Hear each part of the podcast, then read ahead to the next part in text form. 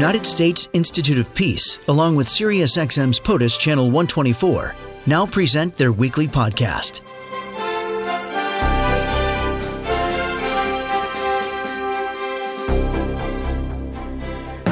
Yesterday at the State Department, Heather Nauert, spokesperson, was fielding questions on what had happened and the idea that and the confidence with which the U.S. moved forward in deciding that it was indeed a poison gas attack that prompted the missiles being shot at Syria. We have information that leads us to believe that two agents were used. I think this was discussed in our State Department and an NSC background briefing the other day. The United States continues to look at all of that information. But you've not mentioned sarin.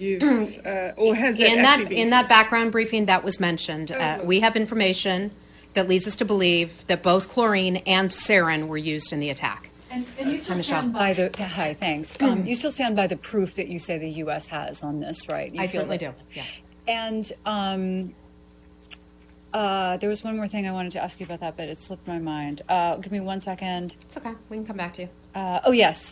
Does the U.S. have its own sample at this point? I can't comment on that. Okay, thanks. That's a little bit of the way it went. We're remembering our information. Sometimes we all have those kinds of things happen to us when we're asking a question. Let's get some questions and put them to our next guest, Osama Gharizi, who is the Regional Program Manager for Middle East Programs at the United States Institute of Peace, joining us here to put in perspective the attack on Syria, or the missiles that were retaliation. I guess the word might be important here. The Twitter handle is at USIP. Osama Gharizi, thank you for joining us on POTUS today. Thanks for having me on. Is there certainty that indeed, I understand there are inspections going on right now, but is it your sense that there is certainty that indeed Bashar al-Assad did launch a chemical attack on some of his own citizens? I'll leave the certainty to the experts, but from all indications point to that chemical weapons were used. But I would say, irrespective of this, the regime still has access to and continue to use a deadly arsenal of conventional weaponry against opposition groups and communities. It retook, for example, eastern Ghouta a few weeks ago from the opposition after an intense 7-week military campaign that saw hundreds of innocent civilians killed and the city completely destroyed. So the reality is the strikes have done little to change the regime's behavior or alter the trajectory of the Syrian conflict. So if the intent was to send a signal to Bashar al-Assad, that signal is not being received, it sounds like. I would say correct. The strikes themselves are very limited in nature, and I think that in itself is a signal that the U.S. Position on this is to keep things very targeted for different reasons. It's interesting. Susan Rice, the former national security advisor, has a piece that she has posted recently which says that the problem that President Trump faces is the same problem that President Obama faced in Syria. Would you agree that that is the same problem, or is it different now that it seems the Islamic State has somewhat moved away from this picture? I think one of the central problems is that there doesn't seem to be clear policy objectives for U.S. engagement in Syria after the defeat of the Islamic State. Yes, stabilization and ensuring that the gains made against the extremist group are consolidated, are being worked towards and supported by the nearly 2,000 U.S. troops stationed in eastern Syria. But this is being undermined by the recent freezing by the Trump administration of the $200 billion in assistance allocated to stabilization work.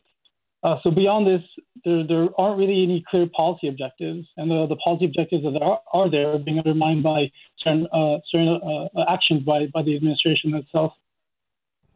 What's your sense of the British role in this and the French role? I mean, obviously, when you've got three together, it's a little different from just unilateral action taken by a president. Does this say anything to you about the operation? I would turn attention away from the military, the limited strikes that occurred, and focus more on the diplomatic efforts at play. And if we look at the diplomatic efforts, U.S. diplomacy under the current administration has disengaged from peace processes designed to end the conflict and has really taken a backseat to Turkish, Russian, and Iranian efforts. So while the British and French and the U.S. might have an interest in seeing the conflict resolved, the reality is that U.S. engagement in peace processes using its diplomatic clout has not been there. Osama Gharizi, who is a regional program manager for Middle East Peace Programs at the U.S. Institute of Peace, discussing Syria with us today. And I think you just mentioned something very important, which is this is not just the United States action against Syria. This is not just the United States, Great Britain, and France against Syria, but it also involves Turkey, Russia, and Iran. How much influence do each of those countries have on the final resolution to whatever the conflict is in Syria? The short answer is they have a lot of influence. Unfortunately, the plan of the current administration seems to be to disengage from Syria while pushing and prodding U.S. allies in the region, particularly Saudi Arabia, the United Arab Emirates, Qatar, and Egypt, to play a bigger role in helping to stabilize the situation in Syria. It was just reported yesterday that the administration is looking to get its allies in the region to create an Arab force that would essentially replace U.S. troops stationed in eastern Syria to hold and stabilize these territories. There are several problems with this plan, however. For one, it assumes that Arab allies have the same objectives in Syria as the U.S. And yes, while these countries want to see ISIS remain defeated, the majority of these countries also want to see the regime change in Syria, and are more vocal about this outcome than the current U.S. administration has been. So putting an air force on the ground essentially gives these countries an immediate force presence that could seek out other military and political objectives beyond the defeat of ISIS. And this could further inflame the conflict, or at the minimum add a new dimension to it. Well, what we've also heard from people we've talked to is that Saudi Arabia wants hegemony in the region, so that therefore they're going to do anything they can to stop Iran from doing whatever it wants to do. Plus, Saudi Arabia is also involved in Yemen. Qatar and the United Arab Emirates are having their own problems with each other, and therefore whatever President Trump's talking to about the quote-unquote Middle East allies, just to your point, is not – there's no unified vision among those groups. And indeed, I don't know if you'd even call them allies, would you? No, that's a great point. And I think another hiccup to the plan is that it would need the blessing of Turkey, which does not want to see the areas in the east continue to be dominated by Kurdish entities. The Arab force that has been discussed would presumably continue to support and work with the Syrian Democratic Forces, which is a military force backed by the U.S. and comprised mainly of Kurdish fighters. There's no reason to expect Turkey would welcome any arrangement that continues to nurture and develop these forces and the Kurdish-dominated governing institutions that reside near its southern border. Here's a NATO ally, and there's a key discrepancy in how to approach the Syrian crisis in a very targeted location of the country. Osama, we have understood that Israel has launched its own attacks quietly sometimes on Syria. They've done so without making a big deal about it, but they are known to have done this. And I wonder what you see their role as moving forward, and what the United States should do with Israel. Should they cooperate? Should they join efforts? What should be done? The role the Israelis are very concerned about the border situations to its north, the Lebanese border to its east, there have been reports about the Israelis using their forces to seek out targets in and around the border. I would say their main concern is on the border situations and seeing the spillover effects entering into Israel. As to what can be done, I think needs to be looked at in the broader sense of all countries in the region have a role to play in working towards peace in Syria, and that needs to be done through.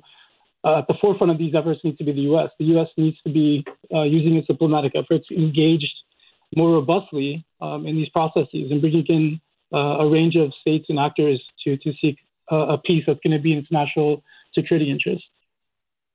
This will not end soon. Obviously, it's an ongoing process. Osama Gharizi, we appreciate you spending time on POTUS today. Thanks so much. Thanks for having me on. Osama Gharizi is the Regional Program Manager for Middle East Programs at the United States Institute of Peace, discussing this very complicated situation in Syria. His days are numbered, Bashar al-Assad. Well, the numbers are continuing to rise as he is still in power, and the U.S. still is trying to figure out exactly what to do in this particular part of the world. If anything, the Twitter handle, by the way, is @USIP.